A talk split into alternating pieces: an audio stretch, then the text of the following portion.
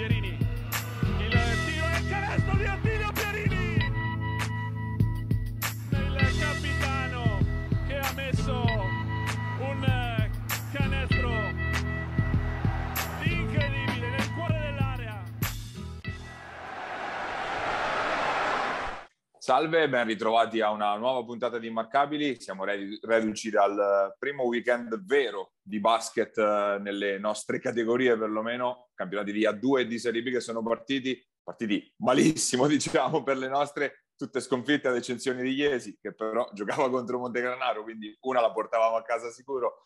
Gabri, com'è andato questo primo weekend allora? Ma abbastanza in linea col precampionato, direi, no? Sostanzialmente si è visto una continuità rispetto a quello che, che, che c'era da aspettarselo. La notizia è il tonfo di Fabriano, questo è, è evidente. Assolutamente, eh, avevamo detto partita sia alla portata ma con insidie e di insidie ce ne sono state un bel po' per la Risto Pro Fabriano all'esordio appunto in, in Serie A2 al ritorno di Fabriano in, nel campionato di Serie A2 sì, ci si aspettava una festa, una vittoria e, e invece eh, Fabriano dopo un buonissimo inizio, non diciamo grande ma comunque un, un, ottimo inizio, una prima metà di gara sicuramente convincente, è crollata nella seconda parte contro la Stella Azzurra Roma alla lunga eh, la fisicità, la taglia fisica, l'atletismo, la freschezza ma anche quegli alti e bassi che hanno un po' caratterizzato l'andamento di Fabriano in precampionato si sono eh, si sono visti e soprattutto nell'ultimo quarto è stato anche, direi, no, non vorrei usare parole troppo forti, ma sicuramente preoccupante l'atteggiamento della Janus nell'ultimo quarto. Eh, bisogna partire un po' da dietro, no? bisogna partire dal fatto che questa è una squadra che ancora non ha certezze, perché se gli americani sono incerti, una squadra di A2 non ha certezze in generale, no? Paglia, questo è abbastanza, abbastanza evidente per la Serie A. Eh, è ovvio che la serata balistica è stata terribile, perché parliamo del 10% a tre punti, parliamo di, di liberi tirati male, però io questo me lo aspettavo perché come sostengo dall'inizio del, del, trasferimento ad Osimo in quel palazzetto lì se non ti alleni almeno due se non tre volte alla settimana non puoi far canestro perché è troppo complicato. Tu dirai neanche gli altri fanno canestro. Sì sono d'accordo però se gli altri tirano cinque volte più di te oppure vanno in contropiede perché fanno della gran difesa della grande intensità eh, poi diventa impossibile giocare. Eh, Panza in conferenza stampa aveva un po' eh, confermato quelle che erano state le nostre idee in, in previsione, no? aveva detto dobbiamo giocare il nostro ritmo, non a loro, dobbiamo fare le nostre cose, non le loro. Non è riuscito nulla di tutto ciò, perché ovviamente la Stella Azzurra dopo il primo tempo sostanzialmente di sostanziale equilibrio eh, è andata via facendo proprio quelle cose che Fabriano non è riuscito a togliere, quindi l'intensità, l'aggressività, la corsa è diventata una partita che in questo momento Fabriano non può giocare perché le gambe di una squadra comunque No, no, chiamiamola normale, senso, ma non normale come valore, normale come costruzione, non può stare dietro una squadra di ragazzotti terribili eh, che ha, hanno fatto una gran partita come hai detto tu, preoccupante il finale, non tanto per il punteggio, perché comunque 49 punti in casa sono pochi e speriamo non capiti più, ma la, la facilità, forse l'eccessivo eh, lassismo degli, dell'ultimo periodo con insomma una Janus che di fatto ha smesso di lottare in un palazzetto che onestamente non era pieno, ma non era neanche mezzo pieno. Ecco.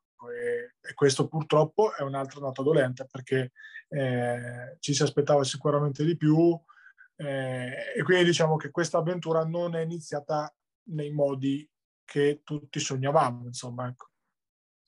Ripartirei prima dal basket, poi torniamo anche al, al discorso del pubblico perché sicuramente è importante in questa, in questa fase. Eh, Fabriano che ha un po' retto l'urto subito sul finale del secondo quarto quando sono arrivate le prime bombe di Jackson, poi quelle anche di Barbante che è stato un fattore comunque uscendo, uscendo dalla panchina, il lungo di Montegranaro si è fatto, si è fatto vedere bene insomma in questa, eh, in questa, in questa occasione. Eh, nel secondo tempo è proprio naufragata completamente la, la Janus, era partito molto bene Dwayne Davis, carico sul pezzo nel primo quarto, un paio di canestri ad accenderla proprio a livello emotivo la, la Risto Pro, poi sparito completamente, qualche forzatura di troppo. Meglio Eric Smith che come un po' impreciso è stato un po' la, la costante in positivo anche durante tutta la partita più o meno eh, comunque è stato sempre un riferimento a livello offensivo soprattutto per, eh, per la squadra tra gli italiani poco eh, obiettivamente da, da, tutti qualcosina da Benetti eh, ma diciamo un po' in linea con quella che era stata la Fabriano fino ad ora della, della, della pre-season insomma di fatto niente di nuovo ed, ed è quella la cosa obiettivamente non, preoccupante appunto come dicevamo sì, eh, l'inconsistenza del, del, reparto italiani. Allora, è presto ovviamente per dare giudizi, chiaramente c'è tempo, è una squadra che va assemblata, costruita, è una squadra che farà anche più fatica a diventare gruppo perché perdono un sacco di tempo tra Cerreto piuttosto che Osimo, piuttosto che quindi anche i tempi diciamo di convivialità, come ti voglio dire, no? di, di vivere lo spogliatoio sono diversi e sono minori. È una stagione tribolata, lo sappiamo, una stagione che Fabriano deve concludere nel miglior modo possibile con una salvezza il più presto possibile, consapevole che non sarà facile, che le, gli ostacoli in campo e fuori dal campo saranno, saranno tanti. Eh, il prossimo impegno non è sicuramente dei migliori perché eh, poteva andare meglio, ecco, sostanzialmente alla Janus, però, mh, mm, ripeto, c'è una sorta di aura di, non dico di negatività perché è presto, però tra tutto il contesto, no? come ti posso dire, quindi inserendo anche l'extra basket, non c'è quell'entusiasmo roboante che ci dovrebbe essere al ritorno in Serie A dopo tantissimi anni, dopo aver vinto un campionato incredibile non meno di due mesi fa. Quindi eh, c'è un po' di credito che secondo me la società continua ad avere e che fa fatica in questo momento a riscuotere perché 700, 800, quelli che erano, non credo arrivassero a 1000 persone del, del Pala Baldinelli, non è una cornice degna di un ritorno in Serie A. Quindi onestamente aspetta, era lecito aspettarsi qualcosina di più. Ecco. Sì, assolutamente. Il, è mancato il traino del, del, pubblico che è sempre stato una forza della Janus negli anni pre-Covid, diciamo. E, ehm, si parlava di 8, adesso non ho visto i dati definitivi, ma a occhio 800, 1000 siamo lì sicuramente non è un dato da Fabriano, è, è, un dato, magari sarebbe stato buono per molte altre realtà, non per la Janus appunto, ma ce lo potevamo un po' aspettare da quello che dicevamo la scorsa settimana, anzi le scorse settimane per come era andata la campagna abbonamenti, quindi con 200-250 tagliandi, quindi è ovvio che poi con i biglietti non si potesse pensare di coprire tutti i eh, so, 1500-1600 posti erano a disposizione al Pala Valdinelli, adesso non ricordo anche quello come termine, diventeranno 2000 a breve col passaggio al 50%, ma se tanto non arrivi a 800.000 poi la differenza è poca, ci hanno provato il gruppo degli immaturi, ho visto eh, in curva comunque c'era un nutrito gruppetto de- degli ultras, quelli un po' più eh, forti, attaccati alla squadra, a fare un po' da traino, ma obiettivamente il, l'impatto anche visivo e credo a quel punto anche di traino emotivo per la squadra non è che si sia sentito così tanto. Non si è sentito e però dopo eh, allora è automatico che la società dovrà prendere delle decisioni e se dovrà fare del marketing, delle collaborazioni sul territorio osimano, poi però non ci può essere gelosia a Fabriano, nel senso che è ovvio che questa rimane la squadra di Fabriano, è ovvio che sarà per sempre la squadra di Fabriano, però eh, se la risposta comunque è questa, è una risposta insoddisfacente per la Serie, per la serie 2, e come hai detto tu, cioè son, si lasciano per strada punti importanti, perché una squadra che ha sempre vissuto di tifo, di passione, eccetera, eccetera, vedersi un pochettino, non dico abbandonata, perché è una parola forte chiaramente, però un pochettino trascurata da quei tifosi, no? che, che comunque magari eh, avevano premiato così tanto nel, con i loro risultati, con i loro sforzi. Ricordiamoci che questa è una squadra che è passata attraverso il Covid, è passata attraverso eh, un palazzetto dichiarato inagibile da giorno alla notte e ha comunque vinto il campionato senza trovare alibi. Quindi io dico che se eh, adesso magari aspettiamo un pochettino a guardare le prime partite in casa, ma se poi la società dovesse fare delle, del marketing sul territorio di Osimo ancora nei dintorni, che nessuno poi si offenda perché, eh, perché eh, il palazzetto va riempito, in un modo o nell'altro va riempito perché la squadra serve calore, perché eh, serve l'incasso del botteghino, bisogna parlare molto chiaramente e perché comunque sia una squadra che, una società che sta facendo tutto quello che può e anche di più per far sì che questo anno, speriamo che poi sia solo uno, passi nel, nel miglior modo possibile. E di certo la Janus comunque si trova davanti non certo la, la, sfida più facile per rilanciarsi, ma anche quella paradossalmente da affrontare con più tranquillità, perché comunque eh, Risto Pro che è attesa domenica sul campo di una delle corazzate del girone, la Uniauro Forlì, Forlì che ha dominato domenica scorsa sul campo di Chieti, come è lecito eh, aspettarsi, d'altro canto quando eh, comunque incontri una squadra che ha come americano un giocatore come Kenny Hayes o come Jeffrey Carroll, che tra l'altro era stato anche tra i papabili in estate per, per la, la, squadra della Janus, appunto, e poi italiani di esperienza, Giacchetti, Bolpin, eh, piuttosto che Pullazzi, benvenuti, quindi squadra lunghissima, attrezzata in ogni reparto. È chiaro che sia difficile chiedere a questa Aristobro di andare a fare il colpo fuori casa, è chiaro che dalla successiva, dalla giornata, dalla prossima partita inizia forse il vero campionato della, dell'Aristo Pro. Diciamo che comunque una reazione ci deve essere a prescindere anche con Furlice. Cioè, si può anche perdere di 20, non è un problema, ma bisogna vedere come si perde, no? Sempre questo. E, quindi una reazione, secondo me, ci sarà e perché, perché, è obbligatorio che sia così. E poi bisogna cercare di trovare una quadra che si sapeva sarebbe stata difficile nel più breve tempo possibile, perché comunque sia i, i punti paradossalmente poi eh, alla fine, quando si lotta per la salvezza te li devi andare un po' a cercare in tutte le partite, no? Quindi eh, bisogna insomma iniziare un po' a stringere, ecco, questo sì.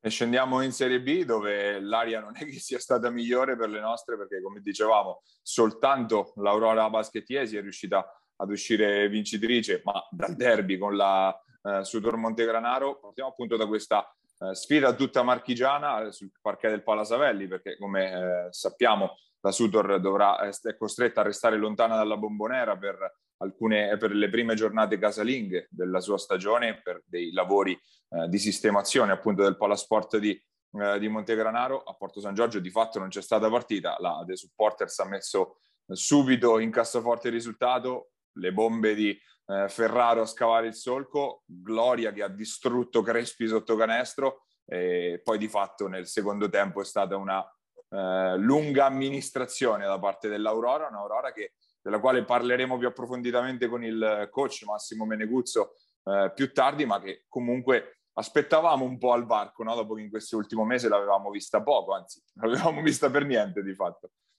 Ma l'Aurora si candida come una, un, una, candidata, si candida come candidata, non si può ascoltare, però è lo stesso eh, per, per, quell'ottavo posto, settimo, ottavo posto che vale insomma la, uh, i playoff. È una squadra che se Nelson è questo e già è sembrato comunque abbastanza sul pezzo, no? eh, al di là dei 10 punti, ma comunque i 29 minuti sono stati comunque 29 minuti di sostanza. È una squadra che diventa anche improvvisamente molto molto lunga. Poi Gloria sappiamo che è un giocatore che eh, statistiche le ha sempre fatte, eh, magari non farà sempre due su due a tre punti pronti via come ha fatto, però è un giocatore di sostanza, è un giocatore che, come hai detto tu, contro il, il, un po' il nulla sostanzialmente de, de, de, dei lunghi di Montegranaro ha fatto un po' quello che voleva. Ecco, eh, non c'è stato neanche bisogno di, di un Magrini scintillante e quindi eh, diciamo che Iesi da rivedere la prossima, ma non perché non abbia fatto bene, ma perché ha fatto forse troppo bene. No? Eh, per la Sutor, dall'altra parte, il precampionato non aveva convinto, l'abbiamo detto, al di là insomma, dell'ultima amichevole con Civitanova che però era molto rimaneggiata, eccetera, eccetera. La squadra è incompleta e siamo tutti d'accordo su questo.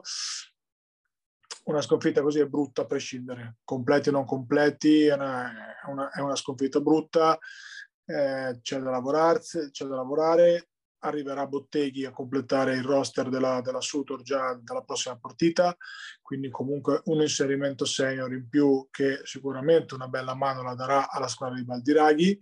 E l'unico degno di nota è Masciarelli che in questa squadra è un po' il go-to guy assoluto, insomma specie eh, tra gli esterni ma non solo, è andato un po' da 3 un po' da 4, eh, giocatore che ha fatto il suo, però chiaramente non si può eh, chiedere a Masciarelli di fare 25 tutte le serie, che è un po' un discorso che vale dall'altra parte per Civitanova, di cui poi parleremo dopo per i vari Felicioni e Vallasciani. Quindi Iesi molto molto bene, da rivedere con un test diverso. Ecco. da rivedere anche la Sudor, sperando che non sia insomma sempre quella che, eh, che appunto è stata vista domenica. Vediamo già, già con l'innesto di Botteghi, come dicevi Capri, eh, perché sicuramente un giocatore di qualità per questo campionato, ma c'è da, tutto da verificare a livello fisico, perché comunque reduce da qualche infortunio importante in passato, quindi eh, anche quello è, una, un asterisco un po' su, sul, su questo giocatore che comunque ha sempre eh, viaggiato a ottimi livelli appunto nel campionato di Serie B eh, e che quindi darà sostanza proprio sotto canestro, visto che se ne parla da un mese di questo innesto nel reparto lunghi, finalmente quindi dovrebbe essere arrivato, aspettiamo l'ufficialità comunque da parte eh, della società giallo-blu. Eh, una buona impressione l'ha sicuramente continuato a destare la Golden Gas Senigallia perché è vero che è uscita sconfitta in casa ma davanti aveva eh, l'Alio Filcam Roseto, ha lottato fino in fondo anche stavolta eh, la squadra eh, la squadra biancorossa e anche stavolta Marco Giacomini assoluto protagonista eh, vicino alla tripla doppia addirittura quindi roba proprio da, da alla Magic Johnson stavolta Giacomini nella, nella, serata in cui raccoglieva ufficialmente l'eredità da, da, da Mirko Pierantoni no? Allora, a me la Golden Gas è una squadra che, che, piace per come è stata costruita, per come gioca, per l'intensità che mette e anche comunque per la pericolosità che ha negli esterni, che è una cosa che apprezzo sempre nelle squadre.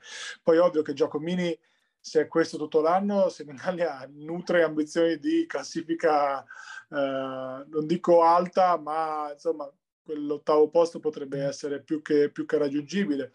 Avevamo detto che in una fiducia pazzesca, che in una qualità proprio di gioco altissima, cioè eh, partito veramente fortissimo Giacomini, ma dall'amichevoli che, che, lo diciamo, quindi niente di, niente di nuovo, insomma adesso sto guardando anche un po' le statistiche, veramente una roba di altri tempi, poi davanti comunque non è che avesse esterni così semplici da marcare, insomma, perché Zampogna è stato un po' l'X factor di questa partita qua, perché chiaramente è stato lui che andando un po' sopra quelle che sono magari le aspettative di un, comunque un cambio del, delle guardie, ha spaccato la partita con un paio di giocate importanti, eh, ha fatto canestro da fuori, cosa che non sempre insomma eh, gli capita nella, nella, carriera, quindi ha fatto, ha fatto molto bene.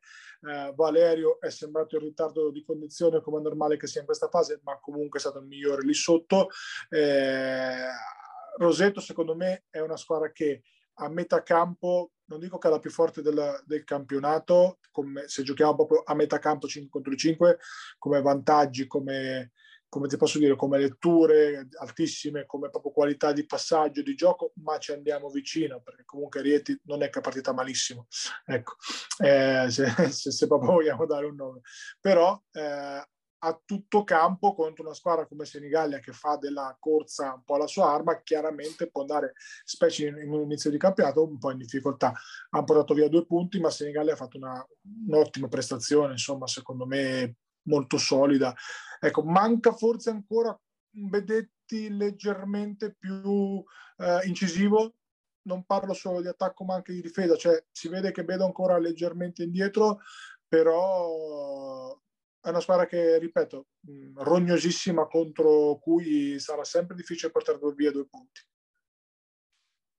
Ben diversa invece la sconfitta di Ancona sul campo di Faenza, cercava un po' la, la rivincita no? dalla eliminazione nei quarti di finale di, di Supercoppa in cui fondamentalmente l'aveva buttata via la Luciana Mosconi, stavolta invece successo netto e inequivocabile da parte di una, di una Raggi Solaris che invece è in fiducia pazzesca in questa, in questa fase e poteva essere anche una, una sfida che poteva un po' chiarire diciamo, le, le, ambizioni di Ancona perché comunque Faenza fa parte di quella fascia di squadre che si candida al ruolo di outsider subito dietro le big. Ra- anche il secondo round è andato a Faenza. Non so, rispetto a quella che abbiamo visto nelle, nella pre-season sicuramente Ancona un passetto indietro ora eh, perché comunque la pre-season di Ancona è stata una pre-season facile dal punto di vista del calendario, eh, quindi sono partiti soprattutto una settimana, addirittura dieci giorni rispetto ad altri, quindi è normale che quando tu vai a fare delle amichevoli contro squadre un po' più imballate hai dei vantaggi nell'immediato. Ecco, eh, l'esame, parlare di esami alla prima di campionato chiaramente è, è, è prematuro, però indicazioni sì, cioè in questo momento ancora sta studiando da grande eh, ma il primo esame, se lo vuoi anche insomma, chiamare così, il primo parziale, ecco, no, non l'ha passato, ma più per meriti io direi di Faenza che in questo momento come hai detto tu è in fiducia, è una squadra che, che gioca bene, una squadra che difende, una squadra che eh, grossa fisicamente nei lunghi, che non ha talento, come posso dire, non ha il totem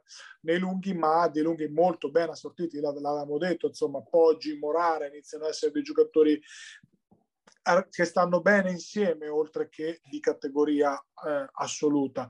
Ecco che poi improvvisamente Quarisa fa 8 e non fa più 15, ecco che chiaramente Giombini, lo aspettavamo un pochettino al varco, non è più il Giombini devastante del, delle amichevoli, ecco che però si rivede eh, Centanni e Pozzetti, si rivedono loro, dove chiaramente appena la palla pesa si torna un pochettino no? nei riferimenti più esperti. Io direi che è una partita che in questo momento non è una partita, nel senso una serie che, che Faenza ad oggi porta a casa eh, abbastanza tranquillamente, però perché Faenza è una squadra eh, costruita proprio per queste robe qua. Mentre Ancona comunque ha fatto dei cambi importanti, quando tu cambi playmaker, 5 titolare, metti dentro dei giovani, eh, ci vuole un po' di tempo e ci sta, è un processo normalissimo. In questo momento Faenza è meglio di Ancona, ma secondo me in questo momento Faenza è meglio di quasi tutti, ecco, cioè meglio di tanti tanti. Bisogna vedere quando si normalizzerà un pochettino la situazione, però diciamo che la rotazione corta di Ancona si è visto tutto, ecco, si è, si è, si è vista tutta, insomma. Chiudiamo il quadro delle marchigiane con la sconfitta in volata di Civitanova eh, a Giulianova, l'impressione è stata di un'occasione persa fondamentalmente per la Virtus, una partita sicuramente non bella ma molto, molto da, da play out direi, molto intensa, molto eh, con tanti contatti, con tanti errori ma che la Virtus era, aveva messo nelle condizioni giuste per provare a portarla a casa con la bomba di Musci per il pareggio a tre minuti e spiccioli dalla, dalla fine poi morta un po' lì la partita della Virtus ed è un peccato perché comunque vista questa Giulianova potrebbe essere stato uno scontro diretto già questo. Senza potrebbe, l'avevamo presentato come tale e come tale è, è uno scontro diretto perso ca- fuori casa che si spera di vincere in casa. Anche qui in linea totale con la pre-season, cioè due pre-season che non hanno mostrato grosse squadre, grosse, eh, come posso dire, mh, in, individualità o coralità vinta dalla squadra che ha più esperienza e più individualità nel punto a punto. Caverni è stato un professore che ha portato a scuola eh, senza se, senza ma i, i playmaker di Civitanova, eh, dimostrando comunque sia che l'esperienza a, a, questo livello serve, no? Anche se parliamo di un ragazzo comunque del 96, quindi comunque giovane, però eh, rispetto a Guerra Cognigni, per fare due nomi, chiaramente c'è un, un vissuto no? totalmente diverso. Fattori molto indietro, quasi un, un minus per la propria squadra, eh, mentre si è confermato ad alto livello Musci, che aveva dimostrato anche in pre-season di esserci no? sul pezzo, Uh, Civitanova ha fatto quello che doveva fare, secondo me, intensità, errori tantissimi, una marea, come è normale che sia per una squadra giovane. È mancato il riferimento sicuro negli esterni a cui dare la palla quando si decide la partita. In questo momento Riccio è molto in ritardo di condizione, secondo me lui in questo momento è l'iniziato numero uno per gestire i possessi decisivi, però eh, l'infortunio che ha avuto l'ha tenuto due settimane fermo, chiaramente eh, non gli ha permesso di essere al top, come è normale che sia, e ha giocato un primo tempo secondo me molto molto buono, salvo poi scomparire proprio per motivi di fiato. E l'incognita che perdura su Civitanova è la posizione di playmaker, ma questo si sa, insomma, ecco, quando fai due scommesse under, eh, di cui una sostanzialmente sai che più di tanto non ti può dare perché comunque sia lo conosci già, su guerra era lecito aspettarsi qualcosina di più, è lecito tuttora aspettarsi qualcosina di più o in un processo di crescita che indubbiamente ci dovrà essere, però ad oggi il miglior playmaker della, della Rossella è Felicioni e il che è tutto dire, non perché Felicioni non lo possa fare, ma perché non è il suo lavoro. No? Quindi se Matteo deve gestire possessi decisivi, giocare i pick and roll decisivi e fare le scelte decisive, è ovvio che su cinque magari ne sbaglia due, eh, Caverni su cinque ne ha sbagliata forse una e quel punto, quella decisione lì quella palla viva in più ti fa vincere una partita del genere. Però, ripeto, a me è piaciuta molto la, la Virtus al netto di tutto quello che abbiamo appena detto, onestamente. D'altra parte Giulianova sarà questo tipo di squadra, Fattori salirà di livello per forza, Di Carmine ha avuto problemi di falli, quindi sostanzialmente non ha giocato questa partita, però non credo che sarà una squadra che possa lottare per la salvezza diretta, o meglio lotterà, ma è più facile che venga risucchiata nei play-out piuttosto che si salvi diretta. Tra le altre tante partite combattute, a Luis alla fine se l'è giocata fino alla fine con eh, la Chi Energia Rieti, sconfitta solo di tre nel, nel finale, Imola ha battuto Cesena in una sfida che potrebbe essere di quella zona de- centrale della classifica in, eh, con, con, vista sui playoff, insomma, ma ovviamente a parte la vittoria di Teramo in casa con Ozzano, anche questa in volata, ovviamente le, lo sguardo era tutto per il super big match in questo fine settimana tra la, la Real Sebastiani Rieti e la, eh, la Rinascita Basket Rimini, vittoria per la squadra reatina con eh, Traini e Piazza che l'hanno un po' scompiglia, scompaginata all'inizio del quarto quarto e poi un paio di canestri di Loschi nel finale da cinema veramente. E qui viene fuori tutta la qualità insomma dei, dei singoli di Rieti. E il fatto che questa è una partita di un livello diverso da quella che abbiamo visto, no? Onestamente non sarei sorpreso. Anche due livelli. Eh, Anche due insomma, livelli io non sarei per nulla sorpreso se il prossimo anno ci troviamo B1 e B2, te lo dico proprio facile perché con tutte queste retrocessioni mi sa di riforma dei campionati in aria. Qualora non lo fosse, si è visto comunque che c'è una categoria di, netta di differenza no? tra, tra, la parte alta della classifica e, e la parte bassa della classifica. Eh, Loschi un anno di Serie B gli ha fatto bene, ma non perché eh, non, non, cioè è ovvio che non è un giocatore di Serie B, ma ha capito che in Serie B deve fare cose diverse rispetto dalla A2. E chiaramente se Loschi capisce che gli spazi sono diversi, i tempi sono diversi, capisce come attaccare, come magari anche eh, verrà difeso in, in, Serie B rispetto dalla 2, cambia tutto. Eh, è ovvio che è un giocatore che non c'entra niente come non c'entra niente l'80% dei giocatori che abbiamo visto in campo. Quindi primo round a, a Rieti, uno squillo secondo me importante, messo in chiaro le cose fin dall'inizio, siamo noi la squadra da battere, però il campionato è lungo, le partite sono tante, vediamo cosa succede. Il prossimo fine settimana in campo tutte di domenica, le nostre, eh, altro derby in arrivo, e questo importantissimo nella lotta salvezza tra Civitanova eh, Sudor Montegranaro, Iesi ospita Giulianova, Ancona riceve Teramo e Senigallia invece va sul campo della Chi Energia Rieti, quindi ancora tanti match interessanti in questo fine settimana. Noi per chiudere la parentesi dedicata alla Serie B, come abbiamo già detto in precedenza, abbiamo con noi come ospite questa settimana il coach dell'Aurora Baschettiesi, Massimo Meneguzzo, andiamo ad ascoltarlo.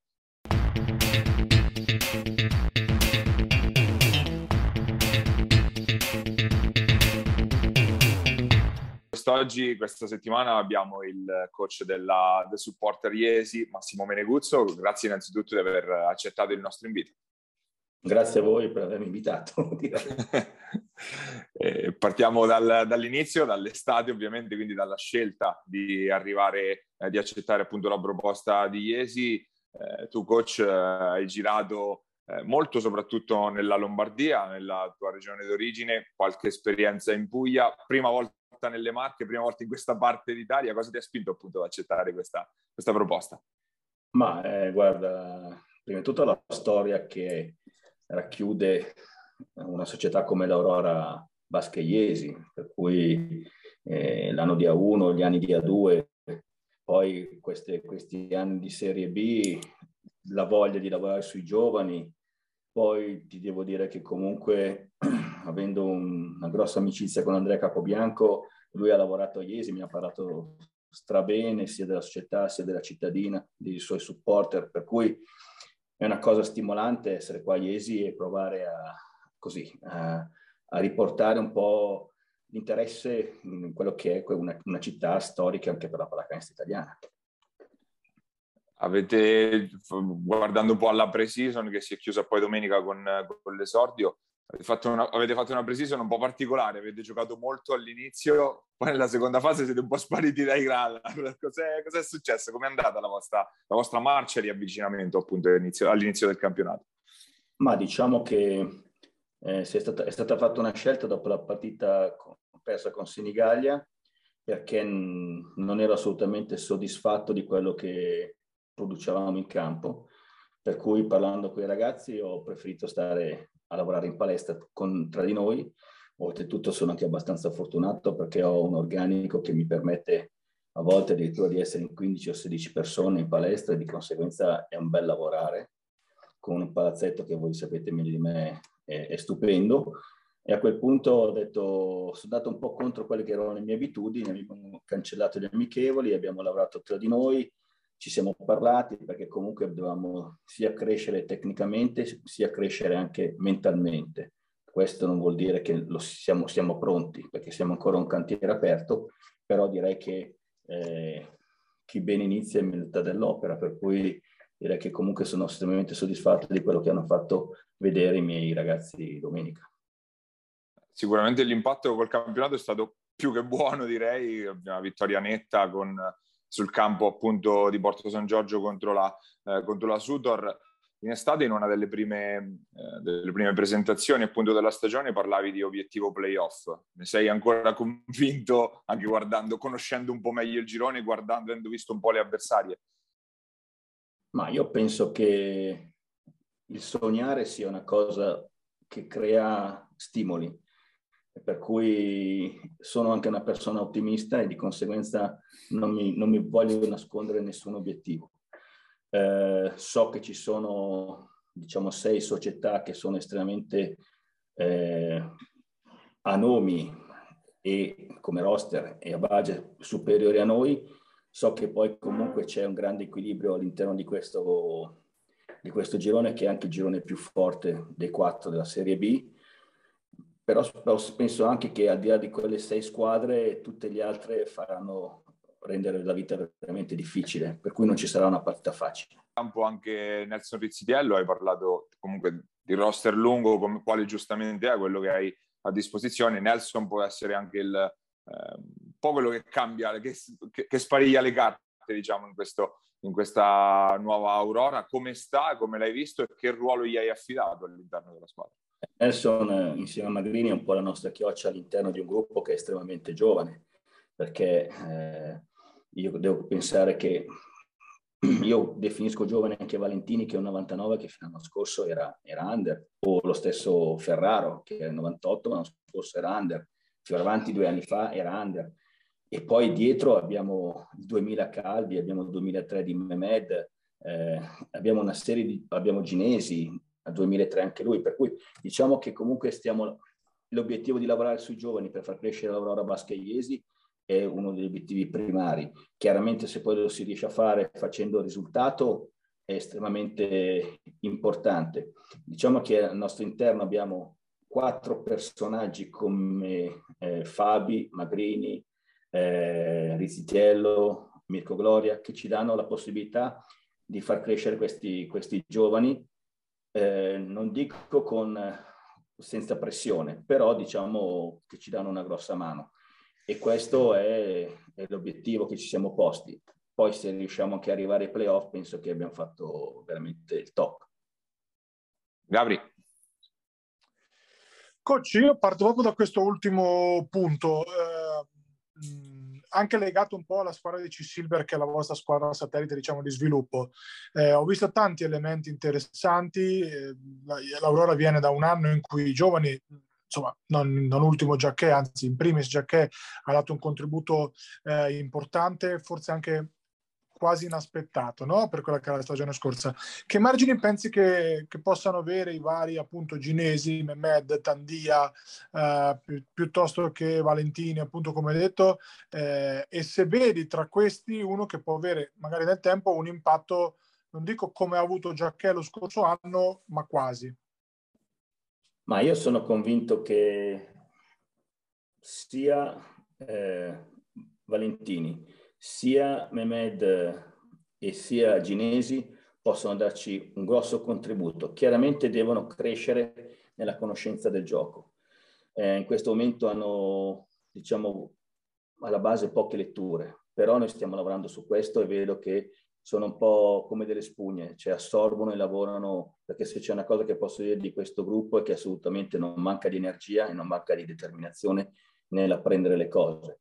Poi chiaramente, come, come tutti ben sappiamo, eh, ci vorrà del tempo, però eh, sono, sono, convinto che dietro a, a quelli che sono i, i, i, diciamo così, veterani, di cui vi ho detto prima i nomi, eh, abbiamo anche altre situazioni tipo la Min, eh, tipo un altro, giocat- un altro ragazzino del 2007, cioè abbiamo un po' di, di pers- due ragazzi di, argentini possiamo, su cui possiamo lavorare e dare un futuro dice, direi abbastanza roseo a questa società. E dal punto di vista invece tecnico, se ovviamente nei limiti di quello sen- senza favorire troppo chi giocherà contro di voi, eh, che idea hai cercato di trasmettere alla squadra? Qual è un pochettino il tuo pensiero, la tua, la tua filosofia per questa stagione? Ma guarda, io mi hanno, mi hanno così in, in, indicato come l'allenatore eh, meno giovane di questo campionato e di conseguenza sono collegato a questo aneddoto. Una volta con Jim McGregor mi disse guarda eh, l'attacco ti serve per vendere i biglietti, ma la di- però la difesa ti fa vincere le partite. E allora a quel punto io, noi abbiamo dovuto metterci in palestra, lavorare molto sulla difesa, capire cosa io volevo da loro e poi, devo anche essere sincero, ho un attimino semplificato alcune mie, mie situazioni, anche perché io sono dell'idea che i giocatori sono i principali protagonisti, noi viviamo di luce riflessa. Loro ci mettono sul palcoscenico come loro ci possono fare abbassare dal palcoscenico, sono loro e noi dobbiamo aiutarli e metterli nelle condizioni di dare il massimo in tutte le situazioni. Per cui venire incontro ai miei giocatori è stato per me una cosa estremamente, nel mio essere, nel mio io, una cosa semplice perché eh, ho un saper essere dove mi porta sempre a eh, così, prendermi cura di quello che è chi si mette nelle mie mani e di conseguenza loro mi hanno dato fiducia e di conseguenza io devo metterli nelle condizioni di rendere al massimo per cui anche a livello tecnico abbiamo cambiato un po' di cose. Andando invece velocemente a fare l'analisi di quello che secondo noi, ma secondo un po' tutti, è il gruppone che si giocherà dalla sesta, settima, ottava, nona, decima piazza, tra cui sicuramente Iesi, le altre 3-4 squadre su cui fate la corsa o comunque pensate possano essere vostri diretti competitor appunto per quella fascia lì che è molto omogenea, no? come, come, dicevamo, insomma, poi una partita vinta, persa, magari fa la differenza tra ottavo o nono, cambia poco. Ecco, le, quali sono le squadre su cui fate la corsa? Pensi, insomma. Ma guarda, sinceramente vado giorno per giorno e non faccio corsa su nessuno. Il mio, il mio grosso... Mm, così, la, mia, la cosa che io vado ad analizzare è fare una partita. Prima avevamo eh, Montegranaro, adesso ci avremo Giulianova e così, una partita per volta. Non ho, come ti ho detto, poi penso che ogni partita faccia storia a sé, ma soprattutto ogni partita possa essere vinta o possa essere persa. Eh, io, devo essere sincero, sono andato a Montegranaro non pensando di fare questa partita, conoscendo da, da che difficoltà arrivavamo. Bravi noi, eh, magari loro un attimino nervosi perché anche per loro la prima in casa, qualche problema, non so come definire se effettivamente quello che è un risultato vero, quello che è, che è venuto fuori domenica. Anche perché conosco l'allenatore di Montegranaro, so che è un, un buon allenatore che lavora. Di conseguenza, analizzare mh, mm, così a nomi le squadre non fa, non fa per me. Io devo vedere i risultati, devo vedere le partite.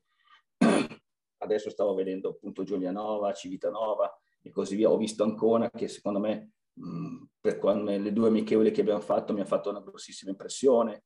Eh, ci sarà tantissimo equilibrio, per cui dire faccio la corsa su questo e quest'altro mh, non, non, è nel mio io, ecco. Mi viene difficile. Ok.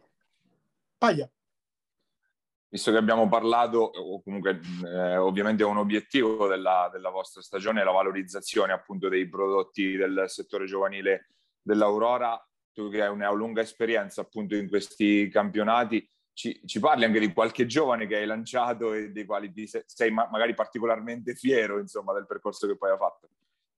Beh, guarda, eh, posso parlare di Giorgio Piunti, che quando l'ho preso giocava a Montegranaro ed era famoso solamente per i capelli rosa. esatto. Adesso è capitano dell'Urania Milano.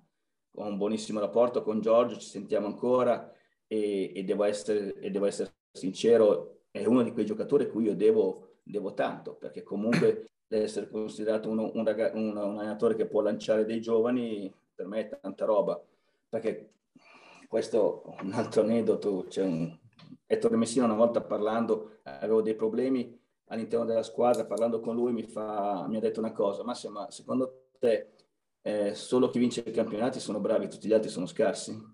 E io ho detto no, non penso. E lui mi, infatti, chi lancia i giocatori forse è ancora meglio di chi vince i campionati. Allora a quel punto lì ti dico, io non penso di aver vinto i campionati, però penso di aver lanciato qualche giocatore. Parliamo di punti, posso parlare di Balanzoni Balanzoni è uno dei, dei, dei, lunghi, secondo me, più importanti che ci sono in Serie B. Eh, possiamo parlare di Mascherpa, che adesso sta a Cesena, che, che, dopo che l'ho allenato ha fatto due anni di A2. Poi dopo bisogna sempre vedere uno cosa vuole da se stesso e, e quali sono gli obiettivi che si mette in testa. Io sono convinto che quando trovano un giocatore che ha delle forti motivazioni, io già sono fortunato e da questo punto devo lavorare. E più vado in palestra, più sono sono dell'idea che posso migliorarlo perché lui raggiunge i suoi obiettivi. Sempre in quel famoso punto del saper essere, come si può dire. Riscorrevo un po' il tuo curriculum a inizio carriera, eh, sei stato anche vice allenatore di uno dei big ormai delle panchine italiane come Sergio Scariolo. Eh, all'epoca era un giovane emergente, era reduce dallo scudetto da giovanissimo a Pesaro, venne appunto a Desio eh, ti saresti aspettato una sua carriera di questo tipo fino ad arrivare appunto in NBA, i titoli con la Spagna e tutto il resto? E se magari hai un particolare ricordo, un particolare aneddoto su di lui. Guarda, eh, Sergio quando, quando, quando, arrivò Sergio come, aveva appena vinto lo scudetto a Pesaro. E la cosa che più mi colpì ed era ancora un giovane allenatore era la cura del dettaglio la cura del dettaglio e poi la responsabilizzazione del, del suo staff. Tant'è vero che noi ci trovavamo eh, in palestra prima delle partite, non due ore classico, ma addirittura anche due ore e mezza prima. I primi 30 minuti facevo io riunione con, con la squadra presentando la squadra avversaria, che sicuramente non so quanti l'avrebbero fatto. Era anche vero che io arrivavo da una situazione particolare perché l'anno precedente ero subentrato Massimo Masini e avevo avuto in quel lasso di tempo di 6-7 mesi come supporto tecnico Dan Peterson. Di conseguenza eh, io passavo le mie serate dopo l'allenamento che lui guardava al famoso ristorante cinese con gli stuzzicadenti e con, eh, e con eh, i, i, bicchieri che facevano i due canestri a, a disegnare situazioni do, dove dove potevano tornarci utili. E lui a quei tempi lavorava, mi pare che fosse Alto Milanese, che faceva le partite dell'NBA e così via.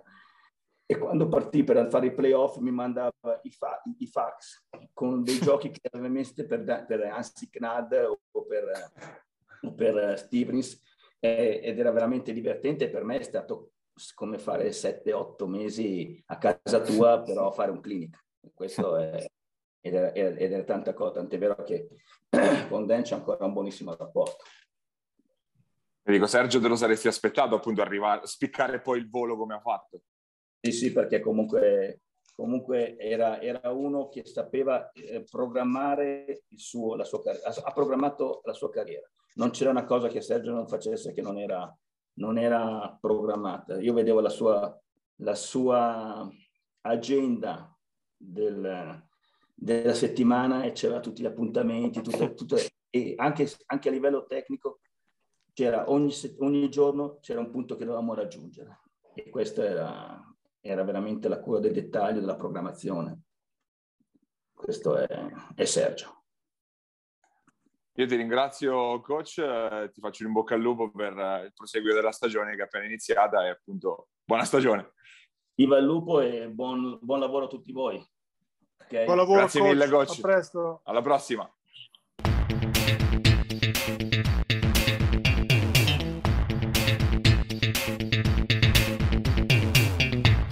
Ed era Max Meneguzzo, il coach della Aurora Baschettiesi. Ora eh, ci tuffiamo in Serie C perché nel prossimo fine settimana iniziano appunto anche i campionati di C-Gold e C-Silver. Si, sono, si, è chiuso anche il secondo weekend, invece quello passato, di Coppa Italia e Coppa del Centenario. Già abbiamo le, eh, le prime qualificate, ma sicuramente ora si inizia a fare sul serio, quindi ehm, vengono un po' messe da parte anche tutte quelle che sono state appunto quelle indicazioni arrivate da questa eh, da questa pre-season, da questa, anche da questo nuovo format voluto dalla, eh, dalla FIP per eh, aggiungere un po' di pepe a questo inizio di stagione. Eh, si parte appunto nel, nel, fine settimana, ma chiaro che in Serie C Gold, eh, se vogliamo fare un ranking, eh, non si prescinde dalle due corazzate che abbiamo visto in campo, Bramante e Matelica, e alle, Bramante e Matelica appunto non hanno fatto ancora la fusione. No, se no sembrava l'ancona materica di calcio. esatto. È un disastro totale. Ma allora, eh, partiamo un pochettino dal, da quello che sono state indicazioni. Al di là che la formula adesso io devo capire come sia possibile finire una coppa a fine novembre, questo me lo spiegheranno un pochettino dalle esperti. Sì, sì, verrà, verrà, fermato il campionato per giocare un ultimo turno dove peraltro con diverse squadre già qualificate. Niente, esatto. Quindi mi spiegheranno un po' la, questa formula cervellotica, ci poteva giocare a partire prima. Ma vabbè, questi sono discorsi che a noi non interessano. Allora, Bramante favorita perché Gurini ha fatto vedere che è più forte di tutti, punto, fine della questione, poi da lì parliamo di altro. Cioè, Guru ha fatto vedere che in C-Gold ha almeno altri quattro anni di carriera facili e anche ha, ha, insomma, fisicamente, se non ha acciacchi, può permettersi di fare quello che vuole. Quindi quando tu hai il giocatore più forte del campionato sei automaticamente tra le favorite. Se poi gli altri sono il Pittone, Panziere e compagnia cantante, è ovvio che la, la, come posso dire, la favorita è Bramante. Matelica subito dietro ha un maltese di distanza ad essere una contender vera, ah, perché conferma insomma al Felson di non essere un giocatore ad oggi, ma secondo me faccio fatica a capire quando possa diventarlo di questo livello qua. Però ecco, Jack Tosti ha dimostrato che lo straniero vero è lui, insomma, probabilmente, no? Una partita senza senso, eh, l'ennesima, insomma, tu poi l'hai vista da, da mezzo metro, eh, diciamo che non, non, è sembrato proprio male male, ecco, 6 su 6 da 3 punti, correggimi? Uh, sei triple, non su 6, qualche okay. errore ce l'ha messo, ma dopo, sei, dopo averne messo 6 anche a Porto Sant'Elpidio ampiamente il giocatore più elettrizzante in questa fase, ma anche, anche con la Serie B, eh, proprio il suo stile di gioco, sempre funambolico, no? Lo definirei. Razzi sotto le scarpe, se vuole schiaccia due mani col naso, insomma, giocatore super in uscita dalla panchina, ecco, non vi aspettate sempre che sia questo, nel senso che in alcuni casi può essere anche un giocatore disfunzionale, però quando la palla c'è la Bugionovo, per me già Matelica parte con grosso margine sulle inseguitrici perché Bugenavo per me è il playmaker migliore di questo campionato qua. Califfo della categoria, io ho una stima di Miki super, ma non è un mistero e quando tu già parti con un playmaker di categoria che sa gestire queste individualità, perché prima o poi tornerà Vissani, eh, comunque sa, sa, quello che deve fare in campo, Michele, no, non, non, mi sorprenderei ecco, eh, di una Matelica ad altissimi livelli perché finalmente c'è un playmaker degno di questa categoria.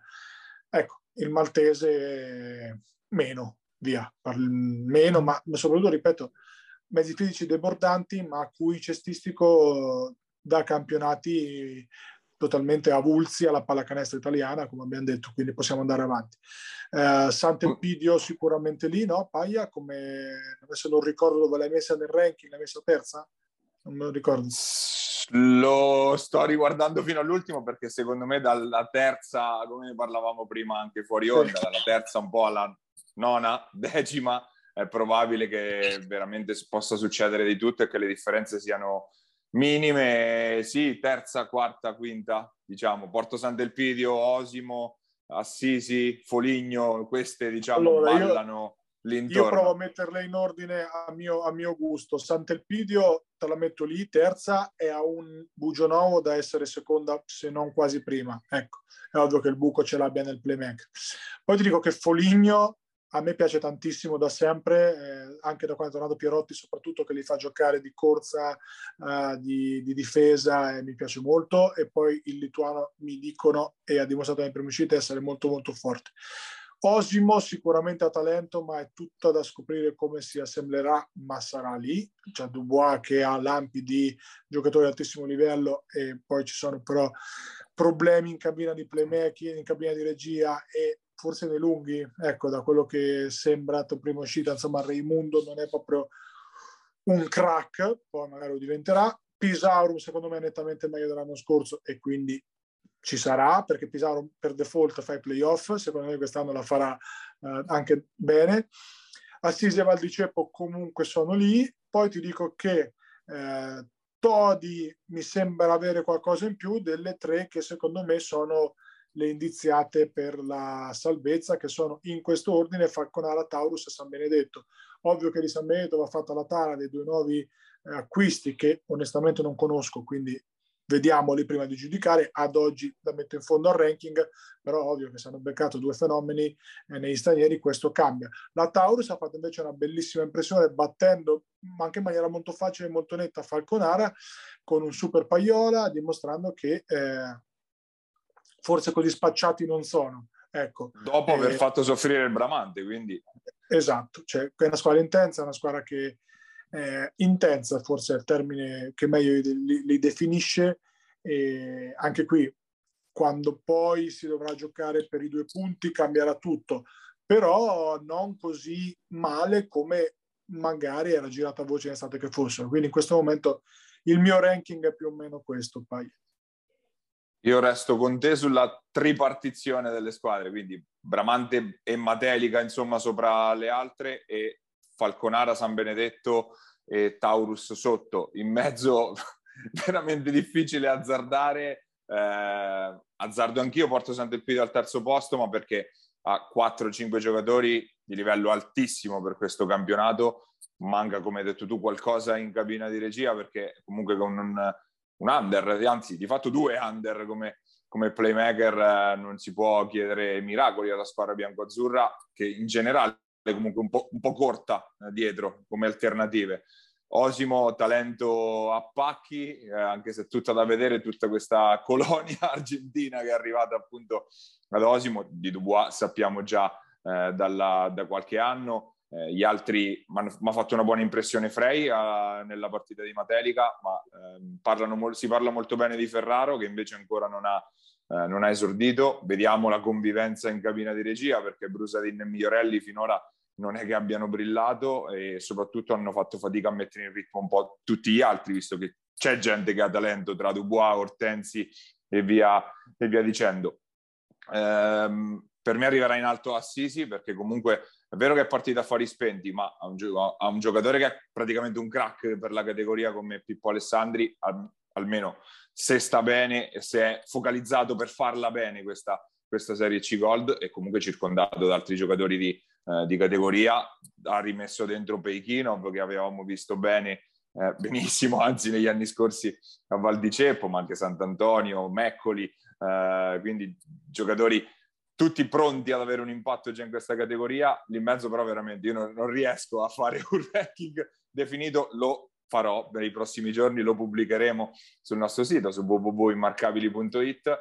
In coda esattamente quello che hai detto tu, Capri. Eh, Falconara forse ha qualcosina in più, eh, avendo Chiorri e Bini comunque come creatori, che sono due giocatori che non hanno le altre due, Taurus e San Benedetto. A meno che San Benedetto appunto non abbia pescato due jolly, perché eh, annunciati ieri questi giocatori stranieri, un eh, belga barra danese se non ho capito male, l'altro un lituano, un esterno e un lungo. Per il resto la squadra è composta da giovanissimi, alcuni ragazzini del settore giovanile, alcuni semi sconosciuti pescati un po' in giro per l'Italia, quindi ehm, fino ad ora è proprio difficile inquadrarla San Benedetto, ma appunto San Benedetto che sarà di scena a Castelraimondo contro Matelica sabato pomeriggio, subito test tosto per la squadra di Coach Minora per capire che vuole fare insomma da grande questa, questa San Benedetto Falconara in più ha un po' di esperienza per quando magari ci sarà da giocare per la salvezza, le partite pesanti. Ecco perché sia io che te l'abbiamo messa leggermente sopra due squadre giovani ed esuberanti, magari come possono essere la Taurus e San Benedetto. Ad ogni modo promettiamo che settimana prossima ci occuperemo più mh, mm, nei dettagli della Silver, quindi faremo anche un ranking di Silver, eh, dove si è visto un maggiotto scintillante, eh, mi dicono prestazioni, chiaramente non l'ho visto, ho visto dei pezzi, però le statistiche non le abbiamo, ma mi hanno, insomma, presidente Simoncioni, metto 20, 17 in 20 minuti, il che, insomma, non è malissimo. È ovvio che Maggiotti è un giocatore che non c'entra niente, ci si, si sta bene e si sta collegato col cervello soprattutto, che è un po' esuberante anche, anche Maggiotti. Eh, e Montemarciano è a un giocatore che potrebbe essere in arrivo eh, dall'essere allo stesso livello di Porto Recanati. Ecco, ti do sta chicca qua, Pagli. Porto Recanati che continua la sua marcia di avvicinamento alla prima di campionato in maniera molto spedita. Io continuo a dire che tra le due litiganti occhio alla terza perché San Marino per me è solidissima, solidissimissimissima, rognosissima, squadra tostissima da affrontare, ho finito ghissimo da dire. Eh, quindi ecco, state, state attenti perché poi non sorprendiamoci se magari la San Marino si inserisce perché poi la regular season conta sima fino a un certo punto.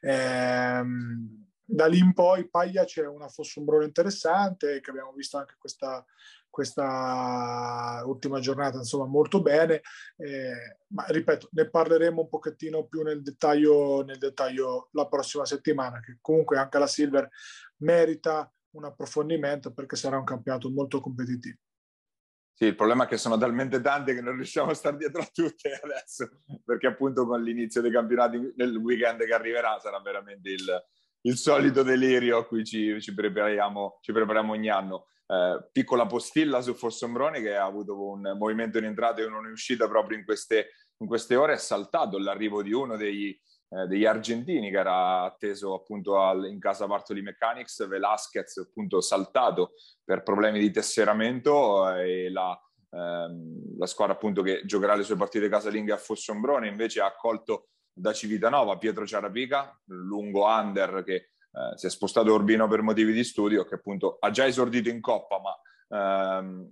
darà una mano nel reparto lunghi appunto della, eh, di Fossombrone che cerca un po' di di replicare no, l'operazione Rosettani dello scorso anno, anche se magari giocatori diversi, però comunque vedremo, magari anche per Rosettani non era prospettato un, un impatto che poi ha avuto invece a livello molto forte, chissà che non sia Ciarapica appunto il prossimo, la prossima esplosione in casa Metauro.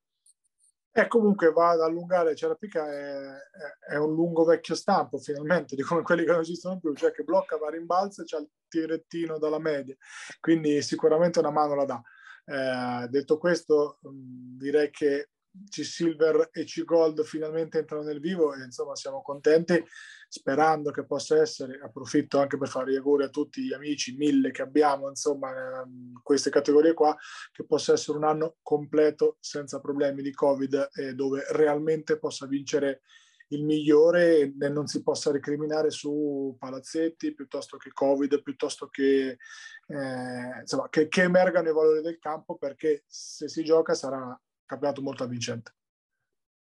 Sì, poi iniziano, si inizia sabato pomeriggio alle 6 con in campo subito le due big, Bramante e Materica, tutte e due in casa, una contro San Benedetto e l'altra con Val di quindi di fatto iniziano in parallelo le due, le due strafavorite di questo campionato, anche se poi ricordiamo, in attesa di conoscere tutta la formula nei dettagli, sappiamo per certo che ci sarà un incrocio col girone abruzzese, anche se quando si degneranno di farci capire come funzionerà, magari potremmo fare anche qualche eh, qualche scorribanda per cercare di capire cosa, cosa succederà appunto nella seconda fase perché dovrebbe essere una soltanto appunto la promozione in palio per il prossimo campionato di Serie B. Noi siamo arrivati in conclusione anche di questa puntata di Immarcabili, se ci avete eh, seguito siamo su FM TV al canale 211 del Digitale Terrestre o su YouTube. Eh, al nostro canale Immarcabili TV nella versione podcast siamo su Spotify e su Apple Podcast. Ringraziamo come solito Giuseppe Contigiani e Basket Marche che ci ospitano sulle loro piattaforme. Eh, l'appuntamento come sempre la prossima settimana è sempre qui su Immarcabili. Pierini il tiro il canestro di Attila